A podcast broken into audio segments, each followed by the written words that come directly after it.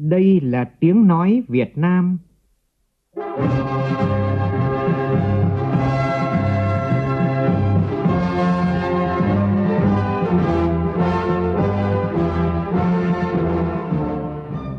là tiếng nói Việt Nam, phát thanh từ Hà Nội, thủ đô nước Cộng hòa xã hội chủ nghĩa Việt Nam.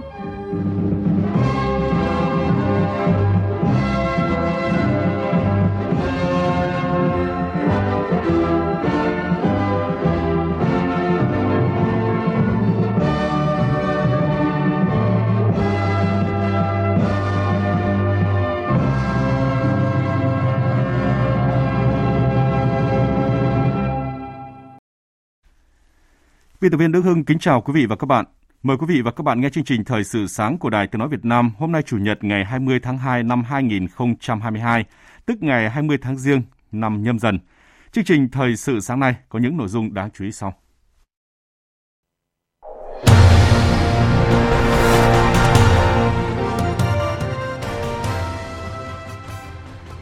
Theo chỉ đạo của chính phủ, Bộ Công Thương sẽ thanh tra 33 doanh nghiệp đầu mối kinh doanh nhập khẩu xăng dầu thuộc Bộ, không để xảy ra hành vi trục lợi đầu cơ xăng dầu. Theo thông tư của Bộ Y tế, từ ngày mai, mức giá trần xét nghiệm SARS-CoV-2 sẽ giảm tới 30% so với hiện nay. Trước tình hình số ca nhiễm COVID-19 tăng mạnh, Hà Nội yêu cầu tập trung công tác điều trị cho trẻ em. Trong phần tin thế giới, các nước sản xuất khí đốt hàng đầu thế giới hôm nay sẽ nhóm họp tại Qatar để thảo luận cách đáp ứng trước nhu cầu tiêu thụ dầu tăng đột biến trên thế giới. Tổng thống Ukraine đề xuất gặp người đồng cấp Nga nhằm tránh nguy cơ nổ ra xung đột. Liên quan đến vấn đề này, chương trình có bình luận nhan đề Thùng thuốc súng Ukraine đặt căng thẳng Nga phương Tây trước lằn danh đỏ.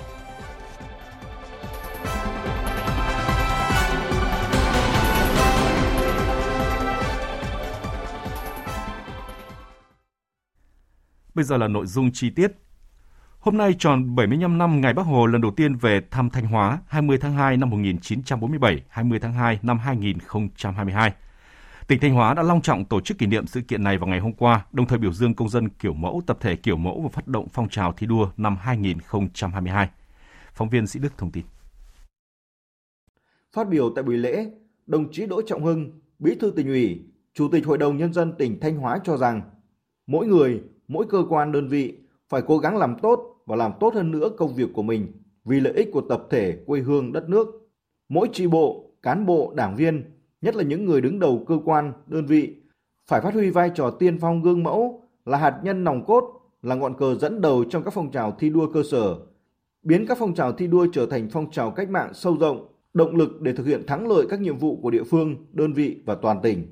75 năm kể từ ngày lần đầu tiên về với Thanh Hóa, người đã để lại cho cán bộ và nhân dân Thanh Hóa muôn vàn tình thương yêu.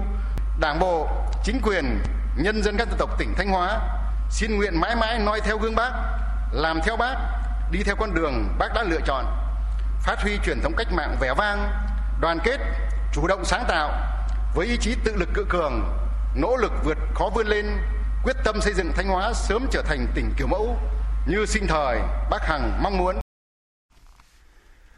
Bộ Công Thương cho biết sẽ thanh tra việc chấp hành quy định của pháp luật trong kinh doanh xăng dầu tại 33 doanh nghiệp đầu mối kinh doanh nhập khẩu xăng dầu của Bộ. Đoàn thanh tra sẽ làm rõ các vấn đề về giấy phép kinh doanh xuất khẩu nhập khẩu xăng dầu, giấy xác nhận đủ điều kiện thương nhân đầu mối kinh doanh xăng dầu. Đáng chú ý, đoàn thanh tra cũng sẽ làm rõ các vấn đề như việc đăng ký hệ thống phân phối của thương nhân đầu mối kinh doanh xăng dầu theo quy định, báo cáo số liệu nhập xuất tồn kho xăng dầu, báo cáo định kỳ hàng tháng về tình hình thực hiện nhập khẩu xăng dầu, mua xăng dầu từ nguồn sản xuất trong nước, xuất khẩu xăng dầu. Liên quan đến việc điều hành ổn định thị trường xăng dầu, ngày 18 tháng 2, Phó Thủ tướng Chính phủ Lê Minh Khái yêu cầu Bộ Công Thương phối hợp cùng Bộ Tài chính chủ động điều hành giá, bảo đảm nguồn cung cho thị trường. Bộ Công Thương chịu trách nhiệm toàn diện về kết quả điều hành mặt hàng này, cũng như việc kiểm tra xử lý nghiêm, không để xảy ra hành vi trục lợi đầu cơ xăng dầu. Ngay sau khi Bộ Công Thương công bố việc thanh tra 33 doanh nghiệp đầu mối xăng dầu cửa hàng, các cửa hàng xăng dầu trên địa bàn thành phố Hồ Chí Minh đã không còn cảnh bán theo hạn mức. Những cây xăng bị báo chí điểm mặt do bán hàng định mức khiến người dân bức xúc như là Tây Nam, đường Nguyễn Văn Trỗi, quận Phú Nhuận, Biên Khoa, đường Phạm Văn Chiêu, quận Gò Vấp hay là Bình Triệu, đường Nguyễn Văn Quá, quận 12 đã mở cửa bán hàng bình thường trở lại từ rất sớm. Khách hàng được nhanh chóng phục vụ đúng đủ theo yêu cầu, không có bị hạn chế số lượng như những ngày trước đó. Thưa quý vị và các bạn, giá xăng dầu đồng loạt tăng mạnh từ ngày 11 tháng 2. Đây là lần đầu tiên chỉnh tăng thứ ba liên tiếp kể từ đầu năm nay, đưa giá xăng dầu lên cao nhất trong vòng 8 năm qua. Việc tăng giá trong bối cảnh dịch COVID-19 diễn biến phức tạp tác động trực tiếp đến hoạt động kinh doanh của nhiều doanh nghiệp và đời sống của người dân. Ghi nhận tại tỉnh Lào Cai của Thế Long và Thành Thuận, cộng tác viên cơ quan thường trú khu vực Tây Bắc. Doanh nghiệp vận tải taxi Mai Linh tại Lào Cai hiện đang có trên 40 xe hoạt động. Tuy nhiên, hai năm trở lại đây do ảnh hưởng của dịch bệnh COVID-19 đã khiến doanh thu của đơn vị giảm đến 70%. Cộng với giá xăng dầu tăng cao khiến cho đời sống của nhân viên, lái xe càng thêm chật vật. Ông Nguyễn Văn Vịnh, giám đốc taxi Mai Linh tại Lào Cai cho biết. Với cái giá xăng dầu tăng hiện tại thì bắt buộc các doanh nghiệp vận tải sẽ phải tính cái phương án là tăng giá cước và cái vấn đề tăng giá cước này nó sẽ ảnh hưởng nhiều đến cái việc mà đến cuộc sống của người dân rồi ảnh hưởng đến cái quá trình phục hồi kinh tế. Giá xăng dầu không chỉ tác động mạnh lên vận tải hành khách mà còn chi phối trực tiếp đến việc phân phối hàng hóa. Ông Nguyễn Văn Sơn, giám đốc công ty trách nhiệm hữu hạn Sơn Lan, thành phố Lào Cai khẳng định. Giá xăng dầu mà tăng cao kéo dài thì à, các nhà sản xuất cũng như các đối tác của tôi chắc chắn họ sẽ à, phải điều chỉnh giá để để bù đắp vào những chi phí à, vận chuyển cũng như là sản xuất kinh doanh nói chung. Biến động giá xăng dầu tăng còn ảnh hưởng trực tiếp đến đời sống người tiêu dùng. Chị Đinh Thị Lương ở phường Kim Tân, thành phố Lào Cai nói. Thì bây giờ thực ra mình đi làm thì mình không kiếm được nhiều tiền thì mua cái đồ nào rẻ hơn thì mình mua. Còn chắc chắn là điều là xăng tăng thì mặt hàng tăng thì lo lắng người dân rất là nhiều bản thân mình thôi không, không dám ra đường nữa bởi vì đi nhiều xăng nhiều thì làm sao có để chi cái khoản đó đấy là một cái điều mà mình lo lắng theo Cục Thống kê tỉnh Lào Cai, giá xăng dầu tăng trực tiếp làm tăng chỉ số CPI. Bà Nguyễn Thị Thúy Mơ, trưởng phòng thu thập thông tin Cục Thống kê tỉnh Lào Cai cho biết. Trực tiếp làm tăng cái chỉ số giá tiêu dùng và ảnh hưởng đến cái ờ, nguồn thu nhập cũng như là chi tiêu của người dân. Thế thì à, trong khi giá tăng, giá xăng dầu tăng cao, thế thì các hộ gia đình cũng sẽ có những cái sự điều chỉnh về chi tiêu để làm sao mà nó cũng cũng cũng hạn chế và hợp lý hơn. Do vậy mà cũng làm ảnh hưởng đến cái tổng cầu của nền kinh tế. Liên quan đến vụ án nhận hối lộ xảy ra tại Cục lãnh sự Bộ Ngoại giao, Bộ Giao thông Vận tải vừa cho biết đã có văn bản chỉ đạo các cơ quan đơn vị liên quan khẩn trương tổng hợp và báo cáo các thông tin tài liệu về các chuyến bay đưa công dân Việt Nam hồi hương theo yêu cầu của cơ quan an ninh điều tra Bộ Công an. Trước đó thì cơ quan an ninh điều tra Bộ Công an đã có văn bản gửi Bộ trưởng Bộ Giao thông Vận tải đề nghị chỉ đạo các đơn vị cung cấp tài liệu làm rõ chủ trương tổ chức các chuyến bay đưa công dân về nước không trả phí hay gọi là chuyến bay giải cứu và chuyến bay có trả phí, chuyến bay combo được thực hiện từ thời điểm nào. Liên quan tới quá trình điều tra về xét duyệt cấp phép cho các công ty thực hiện chuyến bay đưa công dân Việt Nam từ nước ngoài về nước nhằm trục lợi cá nhân xảy ra tại Cục lãnh sự Bộ Ngoại giao. Bộ Công an đã khởi tố bắt giam 4 người liên quan đều là cán bộ Cục lãnh sự Bộ Ngoại giao. Các bị can đều bị khởi tố để điều tra về hành vi nhận hối lộ.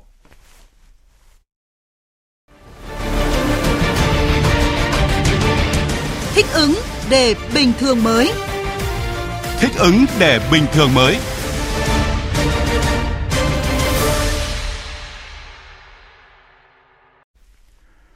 Bộ Y tế vừa ban hành văn thông tư quy định giá xét nghiệm SARS-CoV-2. Theo thông tư mới có hiệu lực từ ngày mai 21 tháng 2, mức giá trần mới sẽ giảm cao nhất khoảng 30% so với giá hiện hành. Liên quan đến việc mua kit xét nghiệm của công ty Việt Á, cơ quan cảnh sát điều tra công an tỉnh Thừa Thiên Huế đã khởi tố vụ án khởi tố bị can và bắt tạm giam đối với ông Hoàng Văn Đức, giám đốc và ông Hà Thúc Nhật kế toán trưởng Phòng Kế hoạch Tài chính Trung tâm Kiểm soát Bệnh tật tỉnh Thừa Thiên Huế. Cả hai đều bị bắt về hành vi vi phạm quy định về đấu thầu gây hậu quả nghiêm trọng. Việc mua sắm đợt đó gồm 8 gói thầu, hình thức lựa chọn nhà thầu là chỉ định thầu rút gọn. Chủ đầu tư thực hiện mua sắm là CDC Thừa Thiên Huế, tổng kinh phí là hơn 18,8 tỷ đồng bằng nguồn vốn sự nghiệp y tế năm 2021. Trước tình hình số ca nhiễm COVID-19 tăng cao trong đó có nhiều trẻ em, Sở Y tế thành phố Hà Nội đã có công văn gửi các bệnh viện trong và ngoài công lập 30 trung tâm y tế của quận huyện thị xã tăng cường công tác điều trị cho trẻ em. Theo đó, để bảo đảm tốt cho công tác điều trị cho trẻ em nhiễm COVID-19 trong thời gian học sinh, sinh viên đến trường học tập trung trở lại, Sở Y tế Hà Nội giao cho Bệnh viện Đa khoa Sanh Pôn, chuyên khoa đầu ngành nhi tổ chức đào tạo tập huấn cho các đơn vị trong ngành công tác xử trí chăm sóc điều trị trẻ em mắc COVID-19 theo hướng dẫn của Bộ Y tế. Sở Y tế Hà Nội cũng yêu cầu các đơn vị bệnh viện đa khoa có giường điều trị nhi khoa khẩn trương xây dựng phương án tổ chức tiếp nhận điều trị trẻ em nhiễm COVID-19, sẵn sàng nhân lực, trang thiết bị, thuốc và tư tiêu hao đáp ứng điều trị. Trước diễn biến phức tạp của dịch COVID-19 và tình hình thời tiết rét đậm rét hại, từ ngày mai, tỉnh Vĩnh Phúc cho học sinh các trường tiểu học, trung học cơ sở chuyển trạng thái từ học tập trực tiếp sang trực tuyến. Các trường mầm non tiếp tục mở cửa đáp ứng nhu cầu gửi trẻ của phụ huynh, tạo điều kiện để phụ huynh yên tâm lao động sản xuất. Đây được cho là phương án tối ưu vừa đảm bảo an toàn của tỉnh Vĩnh Phúc cho các đối tượng học sinh, vừa đảm bảo chất lượng dạy và học, đáp ứng nhu cầu của các phụ huynh, gia đình học sinh trước tình hình lây lan dịch bệnh trong cộng đồng trên địa bàn tỉnh và thời tiết rét đậm rét hại trong tuần tới. Thưa quý vị và các bạn, không khí lạnh mạnh đang tăng cường bao phủ khắp các tỉnh miền Bắc và đặc biệt là ở những khu vực vùng núi cao thì rét đậm rét hại thậm chí là băng tuyết dự báo sẽ xuất hiện. Các địa phương miền núi Cao Bằng Bắc Cạn đã có các biện pháp chủ động nhằm đảm bảo an toàn cho cây trồng vật nuôi trước đợt rét hại dự báo xảy ra này. Ghi nhận của phóng viên công luận cơ quan thường trú khu vực Đông Bắc. Trước dự báo đợt rét tăng cường, anh Bán Văn Chiến, chủ cơ sở sản xuất giống cây lâm nghiệp Mạnh Minh ở tỉnh Bắc Cạn, đã chủ động gia cố hệ thống lưới che xương, hệ thống tưới nước và sẵn sàng thực hiện các bước chống rét cho gần 2 triệu cây mỡ, quế, keo và một số cây ăn quả khác. Cơ sở cũng chủ động là tùy thuộc vào từng loại cây để mà chống rét. Chẳng hạn như cây keo ấy thì là chủ động là dàn tre ni lông để thì cây nó ấm nó phát triển tốt. Còn cây quế thì là có dàn tre sắn rồi nên là mình chủ động là để cũng chủ động là tưới buổi sáng. Còn cây mớ đặc biệt là cây mớ thì cây non này thì sáng sớm là mình chủ động là rửa xương, sau là chăm sóc cây đảm bảo cho nó đủ dinh dưỡng để cây nó có sức đề kháng. Còn tại Cao Bằng, ông Nguyễn Ngọc Truân, Phó Giám đốc Sở Nông nghiệp và Phát triển Nông thôn Cao Bằng cho biết, rút kinh nghiệm từ các năm trước, việc phòng chống đói rét cho cây trồng vật nuôi năm nay tiếp tục được chủ động thực hiện ngay từ trước mùa mưa rét. Sở Nông nghiệp cũng đã thành lập các đoàn đi kiểm tra. Một là cái công tác chỉ đạo của huyện đối với các cái cơ sở đến với hội nông dân để xem là người ta chuẩn bị phòng chống đói rét thế nào. Cái một là cái chuồng trại phải được che chắn này, thứ hai là nền chuồng phải khô ráo này, cái hai nữa là thức ăn để cho đàn châu bò. Thức ăn dự trữ qua đông rồi thức ăn tinh kiểm tra rất là chi tiết xem là cái hộ đấy có bao nhiêu con châu bò. Đói những này mà rét đấy thì phải nuôi nhốt hoàn toàn thì nhu cầu bao nhiêu kg thức ăn tinh. Và nhân với tổng số con xem là trong một tháng hai tháng thì đã có chưa. Còn về diễn biến thời tiết sáng nay tại Lào Cai như thế nào, ngay bây giờ chúng tôi đã kết nối được với phóng viên An Kiên. Vâng, anh anh An Kiên có thể thông tin cụ thể hơn về tình hình thời tiết Lào Cai vào lúc này ạ? Dạ vâng, đúng như dự báo thì sau hai ngày gió mùa tràn về kèm theo mưa thì đến hôm nay thời tiết tại Lào Cai thực sự rất là rét. Khu vực thành phố nơi tôi đang đứng chắc chỉ còn khoảng hơn 10 độ C thôi và càng lên các vùng cao thì chắc chắn nhiệt độ sẽ còn giảm thấp hơn nhiều. Một thông tin đáng lưu ý nữa là những khu vực ở cao độ trên 2.500 m sau mực nước biển thuộc Sapa, Bát Sát khả năng băng tuyết sẽ xuất hiện. Nếu điều đó xảy ra thì chúng tôi sẽ sớm có cập nhật trên các bản tin của đài. Và trước đợt rét được dự báo là cực đoan kéo dài cả tuần lễ này, thì chính quyền địa phương và cơ quan chức năng cũng đã kịp thời phát đi các cảnh báo, khuyến cáo người dân hạn chế ra đường và tăng cường các biện pháp giữ ấm cơ thể. Vừa để phòng dịch Covid-19 khi số ca mắc tại Lào Cai đã lên đỉnh điểm vào ngày hôm qua tới trên 1.400 ca. Đối với các trường học, ngoài hệ thống trường mầm non toàn tỉnh và tất cả các cấp học tại thành phố Lào Cai phải tạm dừng đến trường do ảnh hưởng của dịch bệnh, thì các nhà trường, nhất là tại vùng cao, đã và đang tranh thủ cuối tuần chuẩn bị các điều kiện để giữ ấm, đảm bảo dinh dưỡng cho học sinh trong tuần học tới. Việc phòng chống đói rét cho đàn vật nuôi, chống rét cho cây trồng cũng đã được các địa phương ở Lào Cai chủ động triển khai. Nhưng nếu tình hình thời tiết diễn biến cực đoan thì ít nhiều cũng khó tránh khỏi thiệt hại. Bây giờ xin mời các biên tập viên tại đầu cầu Hà Nội. Vâng, xin được cảm ơn phóng viên An Kiên. Còn bây giờ xin mời quý vị và các bạn nghe tin gió mùa Đông Bắc và rét.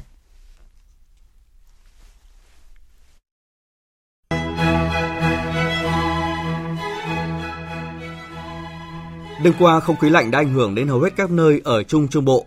Dự báo ngày hôm nay, không khí lạnh tiếp tục ảnh hưởng đến các nơi khác ở Trung Trung Bộ, sau đó ảnh hưởng đến một số nơi thuộc Nam Trung Bộ.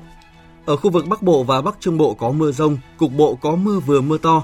Riêng khu vực vùng núi và Trung Du Bắc Bộ có mưa vừa mưa to, có nơi mưa rất to. Ở Bắc Bộ và Thanh Hóa trời rét hại với nền nhiệt độ thấp nhất phổ biến từ 8 đến 11 độ, vùng núi từ 3 đến 6 độ, vùng núi cao có nơi 0 độ và khả năng cao xảy ra băng giá mưa tuyết. Khu vực từ Nghệ An đến Thừa Thiên Huế trời rét với nền nhiệt độ thấp nhất phổ biến từ 13 đến 16 độ.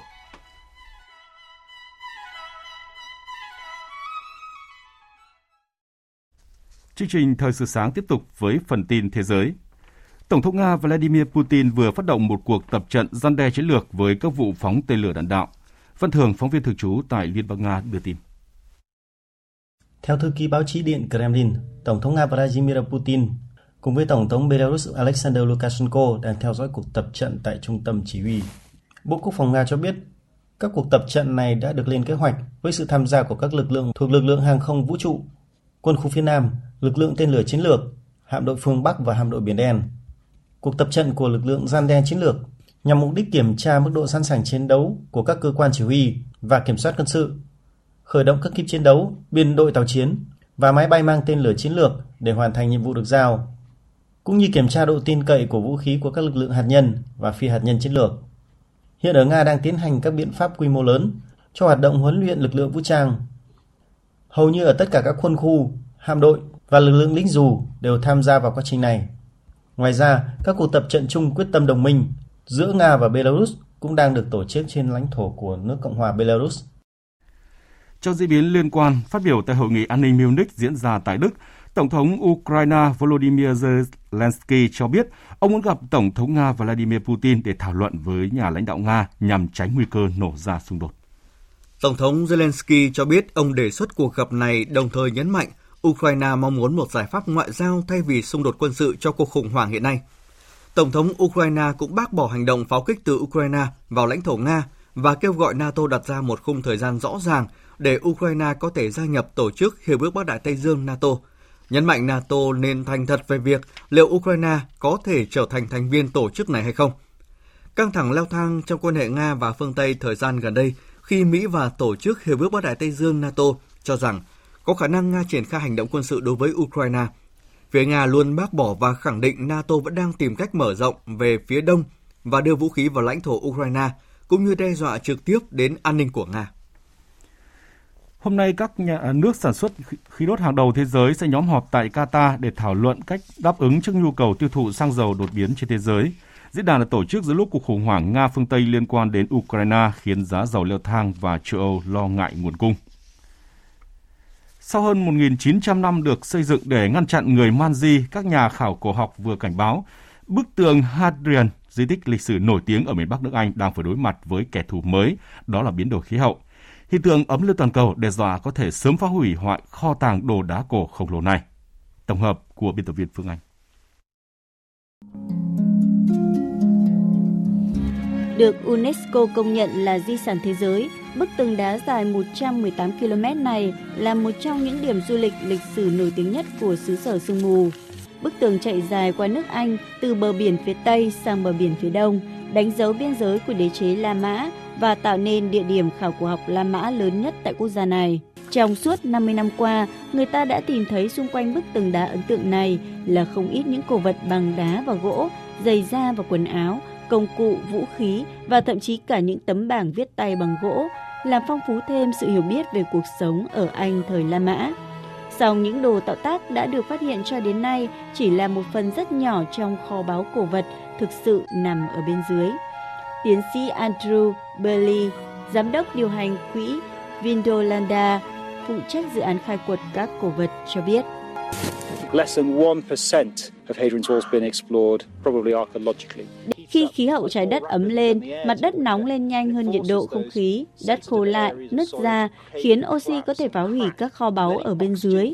Khi oxy xâm nhập vào đất, những đồ tạo tác rất tinh tế, được làm bằng da, vải dệt hay gỗ, dễ bị nứt nẻ, mục nát và mất đi vĩnh viễn.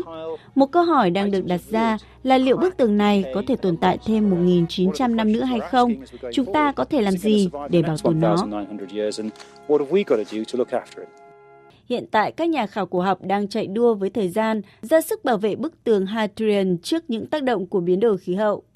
Giới khoa học tin rằng phần lớn các đồ tạo tác vẫn nằm ẩn giấu dưới công trình đã tồn tại qua nhiều thế kỷ này. Tiếp tục chương trình thời sự sáng nay là những thông tin thể thao đáng chú ý.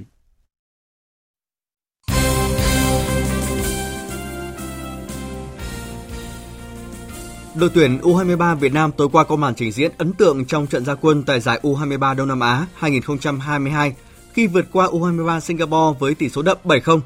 Với chiến thắng này, U23 Việt Nam không chỉ trở thành đội tuyển có chiến thắng đậm nhất kể từ đầu giải, mà còn vươn tạm chiếm ngôi đầu bảng C nhờ hơn U23 Thái Lan về chỉ số phụ.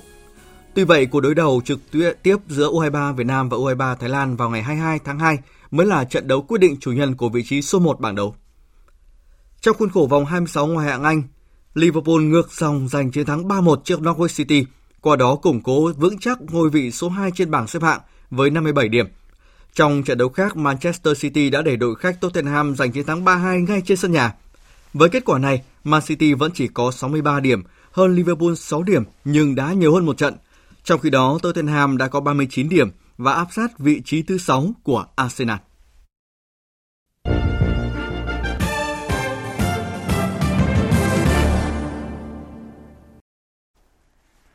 Thưa quý vị và các bạn, sau hàng loạt cuộc tiếp xúc và điện đàm giữa lãnh đạo Nga và phương Tây trong hơn một tuần qua, căng thẳng xung quanh vấn đề Ukraine có dấu hiệu dịu bớt. Giữa lãnh đạo Nga, Mỹ và các nước phương Tây đều có những tuyên bố sẵn sàng đối thoại và để ngỏ cơ hội ngoại giao. Tuy nhiên, với những diễn biến mới nhất từ khu vực chiến sự miền đông Ukraine cho thấy bầu không khí nghi kỵ dường như đang bao trùm. Thùng thuốc súng Ukraine trước nguy cơ phát nổ đang đẩy căng thẳng giữa Nga và phương Tây trước làn danh đỏ.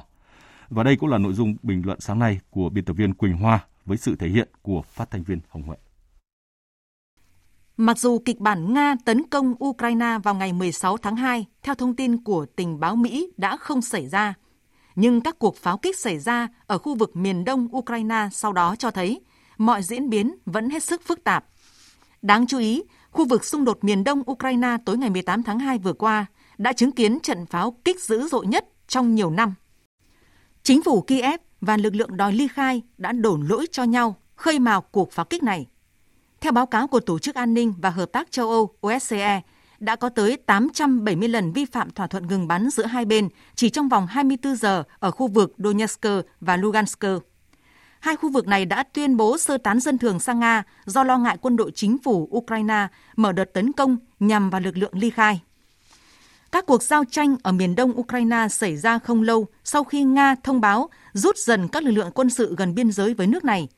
Mỹ và các đồng minh phương Tây đã lên tiếng cảnh báo Nga vẫn đang theo đuổi một chiến dịch cờ giả để tạo cớ với Ukraine và Nga có thể động binh với Ukraine trong vài ngày tới. Tuy nhiên, Nga đã bác bỏ những cáo buộc này, đồng thời bày tỏ quan ngại về tình hình leo thang căng thẳng ở miền đông Ukraine.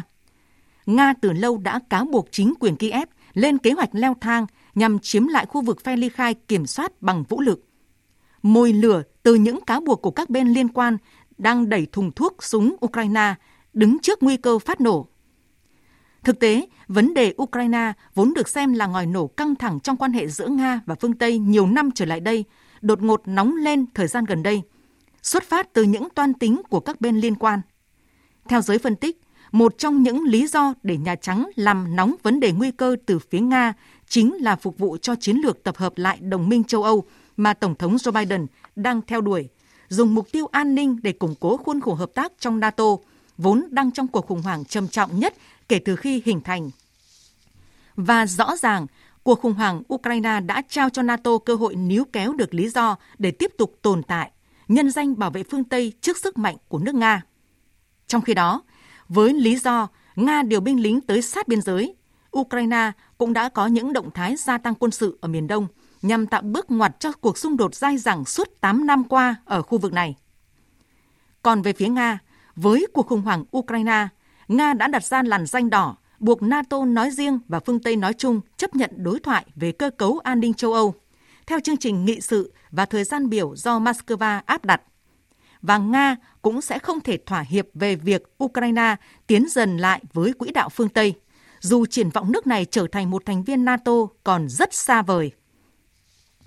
Theo giới phân tích, dù có những tính toán chiến lược khác nhau, nhưng cả Mỹ, Nga, Ukraine và các nước phương Tây đều không muốn chiến tranh bùng phát vì điều đó không có lợi cho bên nào, nhất là khi những thách thức của đại dịch COVID-19 vẫn là mối lo thường trực các cuộc đối thoại vừa qua có lẽ đã giúp các bên nêu rõ những lằn xanh đỏ đối với nhau. Giờ là lúc xác định mức độ nhượng bộ trong các cuộc đàm phán tiếp theo và tránh những động thái đổ thêm dầu vào lửa, khiến những mồi lửa vốn đang âm ỉ có thể bùng cháy.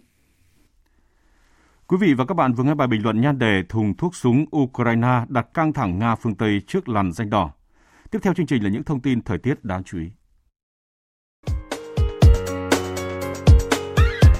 Dự báo thời tiết